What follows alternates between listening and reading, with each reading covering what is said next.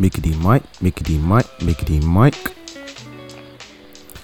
You are now tuned in to the Mind Wanderers podcast, the podcast where we wander and explore the world around us. I'm your host, Timmy Chatelier, and this is episode 16. 16.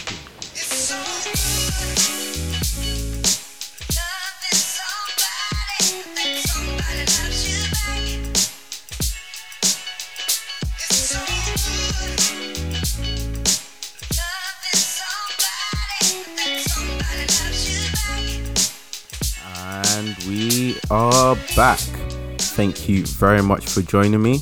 This is the one and only Mind Wanderers podcast. I'm your host Timmy Chatelier, and Hey, how you doing? I hope you guys are doing very well, or at least managing the best you can as we go through the twists and turns of 2020. I just want to start off with a big thank you to all my fellow wanderers who've come back for another episode, and also a massive welcome to all my new listeners. Anyone, if this is your first time listening and you're somewhat unsure as to what to expect, this is the Mind Wanderers podcast, and basically think of me as a wonder partner. You know, if you were to go on a stroll with someone and just talk about any and everything, the person may talk of it too much or maybe think too deeply about things, but the one thing that you can be assured of is that they will make you think or learn a bit more about the world around you as we explore this world, which is a forest of information. So, this podcast is simply where I take a question or thought or even a random idea that our minds may wander to, and I simply explore them as best as I can. I'm no expert on any one topic, but I try my best to do the research and share it with you guys, or as I like to call it, share it with my fellow mind wanderers. As some of you regular listeners may have noticed, I've been somewhat on a mini hiatus. I haven't released an episode for about a month or so, and the secrets to my disappearance are forever to remain unknown. But I can confirm I was not involved in any entanglements, as the great Jada Pinkett Smith has now informed everyone. Um, no, yeah, I was unfortunately fell into somewhat of a writer's block or a podcast block, a pod block, if you will. So that was the true reason for my disappearance and delay in getting this episode to you guys. And for that, I'm sorry. I'm sorry. What do you mean to do? I'm sorry. I'm sorry. I apologize. If I'd say so myself, I'd definitely recommend some of the earlier episodes. If you're someone that likes learning about different things, different topics, then definitely check out all my previous episodes. I deal with stuff like simple questions like why the fuck do we cross our legs to wider, broader questions and have on guests uh, for topics such as how do we achieve growth, understanding, and power during a pandemic lockdown. So, in fact, my last episode called Mentally Aware took a real uh, good look into the history of human mental awareness. Uh, you may know, and we've all seen that there's been some explosion of sorts in terms of the attention and importance given to human mental welfare in the past decade. And so basically, I took a wonder from the early remnants of our ancestors and how they used to deal with mental welfare all the way up to present day and how we are looking in the future and different therapies that are now springing up with new technology, such as VR headsets to deal with phobia and using Fitbits as biological data. So, if you're really into dealing with or thinking about a wide range of things, I'll definitely say check out some of my previous episodes.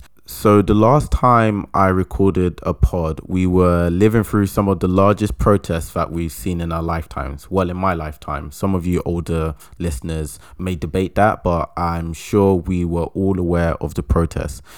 The protests are far from over, and as we resume this new normal, as we call it, less people are being furloughed some people are coming back into work and so the numbers in in terms of the protests are starting to dwindle but the spirit very very much lives on and I'm sure by now you either know or are aware of what triggered this most recent wave of Black Lives Matters protests.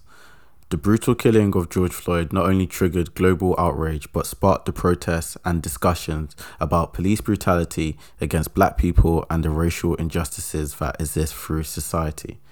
But what I wanted to talk about today isn't about the incidents that may spark a protest, but what makes someone want to protest. Is there any psychological or science behind it?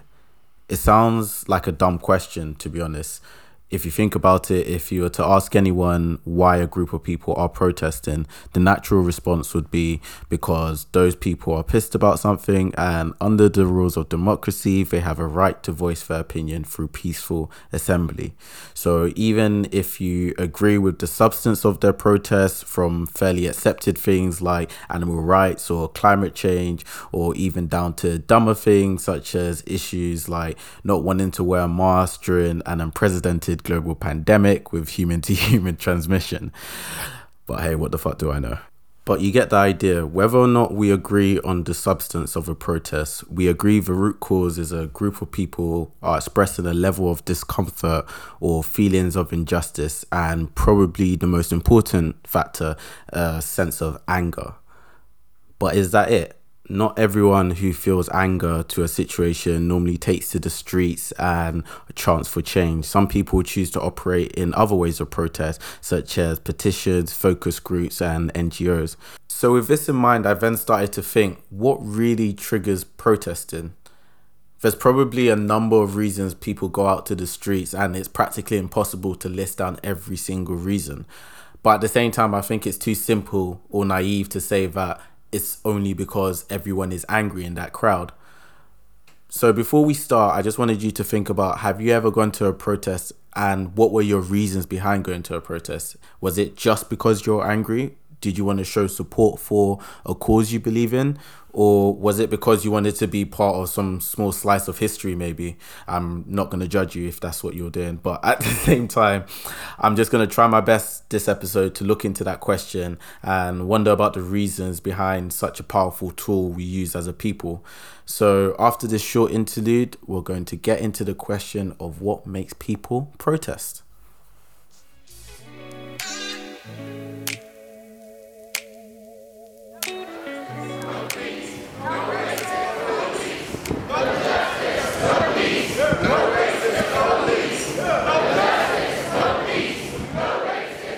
hear chants from a protest, majority of the time, what you will hear is raw emotion and the passion the protesters have. So, earlier when I mentioned anger in the introduction, I did this because research shows emotion to be a leading factor of protest participation. So, like I said before, anger alone is too simple an answer, but I didn't mean to say it doesn't play a very heavy role when it comes to someone participating in a protest. There are countless social issues that can make you emotional to the point you feel you have to voice your frustrations, whether that be online or in the streets. If you're angry about wealth inequality, that could be one reason. If you're fearful that racial injustice might have an impact on you or your family, that could be something. Or if it's a mixture of fear and anger at the state of the world when it comes to dealing with things such as impeding nuclear war threats or climate change, for example. But the answer emotions just seems too simple. So I started to wonder how to break down the part emotion plays when it comes to protesting. In order to do this, I had to ask a different question though. The question I had to ask was what emotions motivate some people to try change society while others are willing to remain with the status quo? From my research, what I've come to discover is that two emotions play a major role in whether someone will participate in a protest or not. The first I mentioned, and that's anger. The second one is fear. The combination of these two emotions can serve two functions. One, they can accelerate an individual to act quicker, and two, they can amplify the motives an individual has for acting, and these are all garnered by the emotions of anger and fear. To be honest, I think this makes quite a bit of sense. Protesters tend to be quite passionate for their cause, and it would make sense that their feelings are involved in that. And that's because as humans, we know how powerful emotions are and they can lead us to do a number of things wonderful things, incredible things, but also at the same time, things that we might deem out of character including protesting. But this is key to being human, having these emotions to basically drive us against our will or rationality to a degree at some point. So moving on, you then have the idea of okay, if people's emotions are that powerful to take them outside, why don't we we do see the odd random individual who might go out with a placard and stand outside Westminster, but you don't tend to see that quite a lot. It's very few individuals that do that. But then when you see a protest, you also get this idea or concept of shared intensity. And social movements are by definition group activities. And so it's within these groups that emotions can run high.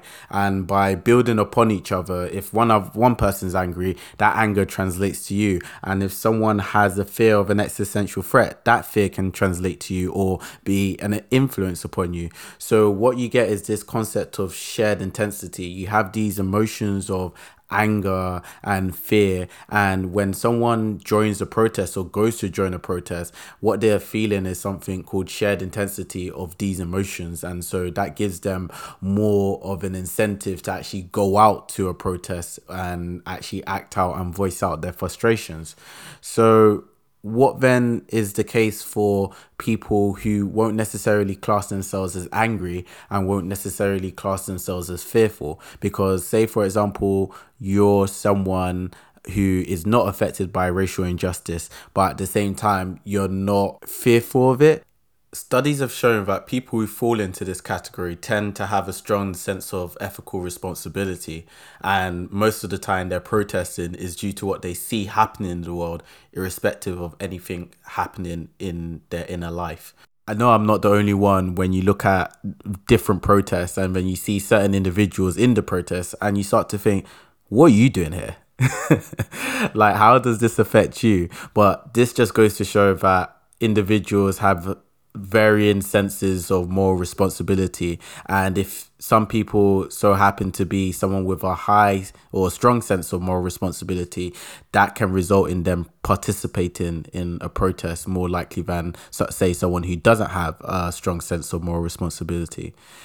So i just like to look at these emotions one last time uh, anger and fear. And what do these emotions represent. They also represent a theme called fight or flight. And for those of you who've never heard of that phrase before, it essentially describes a situation in which a human is facing, let's say, a death like situation, and the only options are to either use their anger to fight through the situation or use their fear to take flight and run away from the situation in the context of protesting, survival triggers come into play when we speak of perceived reality. For example, say someone feels like their life is threatened, using anger to fight back is an option. And that could be in the form of protesting in terms of fighting back against government. On the other hand, when we are fearful and survival mode kicks in again, we can convert our fear into anger as normally an individual might feel helpless or quite vulnerable. Then we tend to act out most likely in the form of anger or protest as we call it. But some people then start to think how do people get so angry or fearful of their situation? And this is a very good question. So this is where i can bring in the news and social media because they play quite a fundamental part in our lives I always used to think, why the, does the news always tend to lean to negative information, negative headlines, and just negative things in general? And when you break it down, it's because these headlines and these stories actually tap into our raw emotion because traditional news media or even social media tends to sensationalize stuff that might make you agree in outrage or make you quite scared or something. And when we're constantly bombarded with news that gives us experts telling us stuff like, oh, one in three people suffer from this negative thing and it's also this person's fault. This then triggers those sorts of emotions such as anger at the person who's potentially made you part of this group and then also fearful that you might be part of this group that has this said illness. And so like I said before, what these two emotions can do can accelerate and amplify issues in your head and it cr- creates effectively a cycle that perpetuates itself, leading again to you feeling these survival triggers. And when you feel these survival triggers, you then look to any form or means to actually um, survive in. And if that means you need to protest, then what you will do as a human is protest if that is how you're going to survive a situation. I'd also like to say I'm not pointing out whether protesting is either a good or a bad thing, or even if it makes any logical sense whatsoever, especially when we think of people arguing not to wear masks. I, I still don't understand that. But frankly, whatever you want to protest about, the rationality in it is in the eye of the beholder. I'm just looking into what will drive people to actually going outside and protesting. So the news and social media plays a very big part in that. Social media very nicely leads me into my next point, and this is on the idea of collective identity with the internet and social media you've got instagram you've got twitter you've got reddit you've got whatever it is. A lot of these platforms are channels for people to talk. And now, back in the days when people wanted to protest, most of the time they had to share ideas in the same town. And if they had any grievances with their government, it had to be within their town halls in which they would voice that. And now, with the age of social media, what you don't have is any limit on geographical proximity to people. So even if someone in Birmingham is angry about a particular issue, they could speak to someone in London who has the same grievance in regards to that same issue. And so, what this does is it creates a collective identity for everyone in that group and it allows the group to get bigger without the limits of geographical distance. So, with social media and protesting and collective identity, the main thing I want you to think about is there's no protest without a group and if you don't have a group of people willing to go outside with the same intensity, the same passion to go and say that we are not standing for this, whatever it may be, what you get is just individual people going outside. And like I said, that isn't as effective.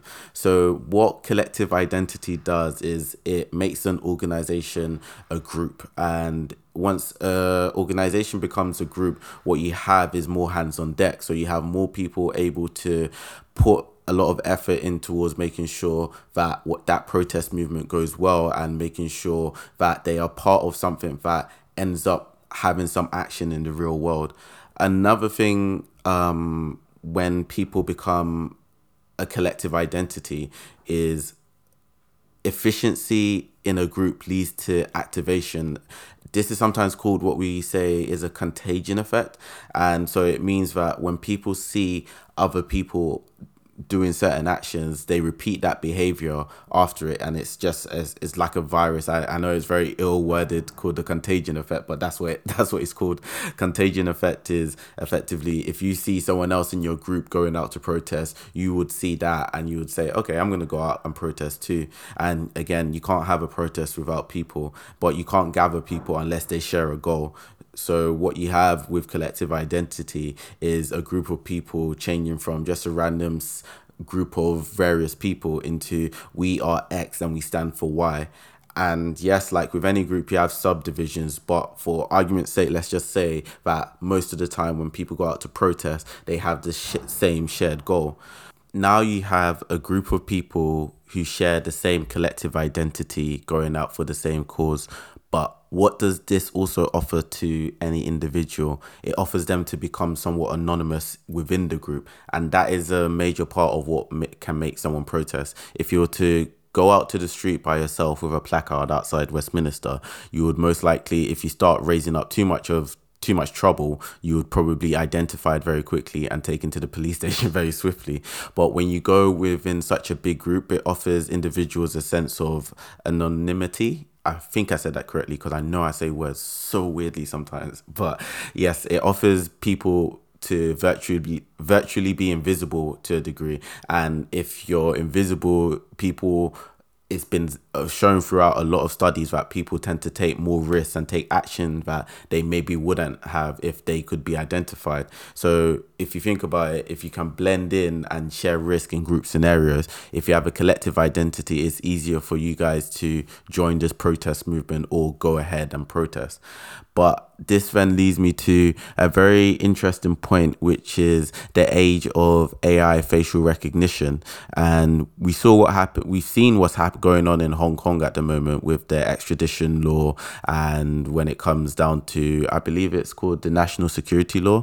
For those of you that don't know, um, Hong Kong is currently battling China because Hong Kong is essentially separate from China.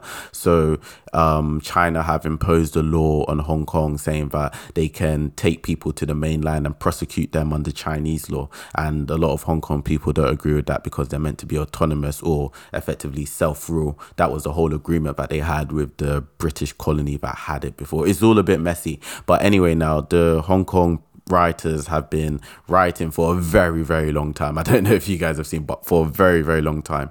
And what they started to realize is the Chinese government have started using facial recognition technology, using AI.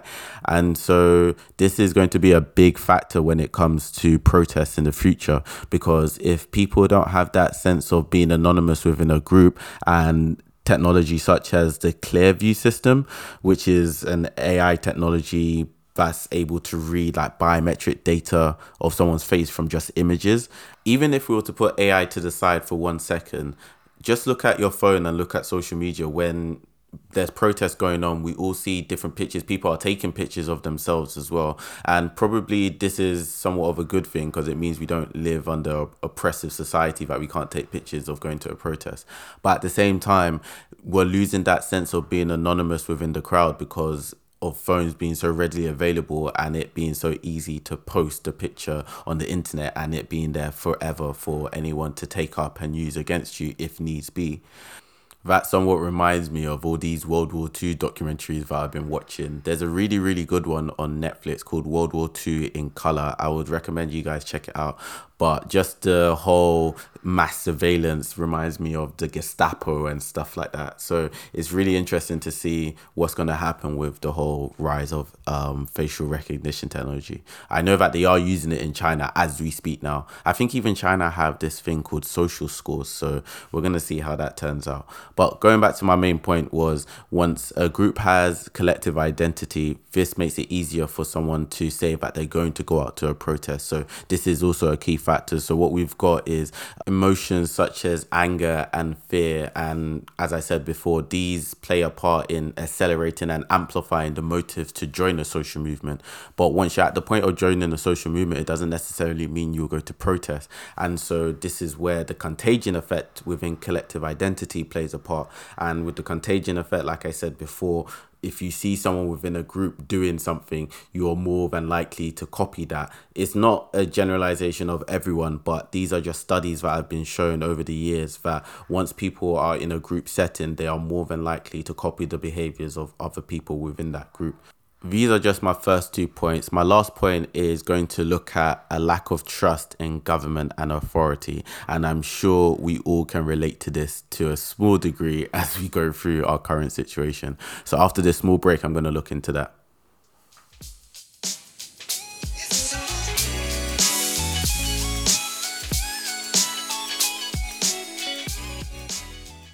I would honestly love to find someone who wholeheartedly trusts government in this day and age because trust in authority has dropped significantly over the years. And especially during this period of the coronavirus, there was a YouGov poll back in May this year that showed a dramatic decline in trust. Less than half the population or half the people that took this poll, 48%, said the government was relatively trustworthy in late May. And this was down 67% just six weeks earlier.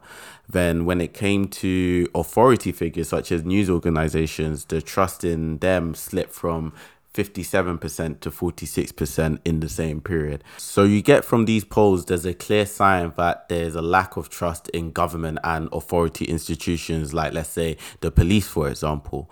So when you get people having a lack of trust in government, again, what does this do? It leads to people feeling these emotions of anger uh, at the government and also fear that the government might not actually be working in their interests and maybe working for their own interests. At the end of my last episode, I briefly mentioned that I got an alert that said Dominic Cummings had broke the lockdown rules, and I said, oh, that's not going to be good. And as it turns out, it really, really wasn't good. What it shows is that the public still have a lack of trust in government because we can't trust them to follow their own rules. What this does is it breeds a sense of resentment or even anger for the government.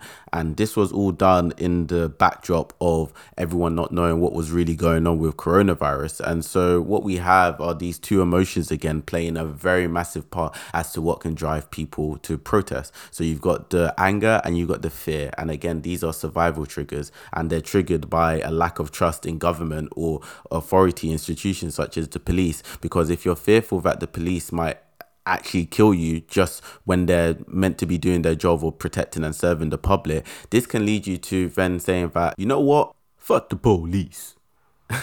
or at least something to that effect.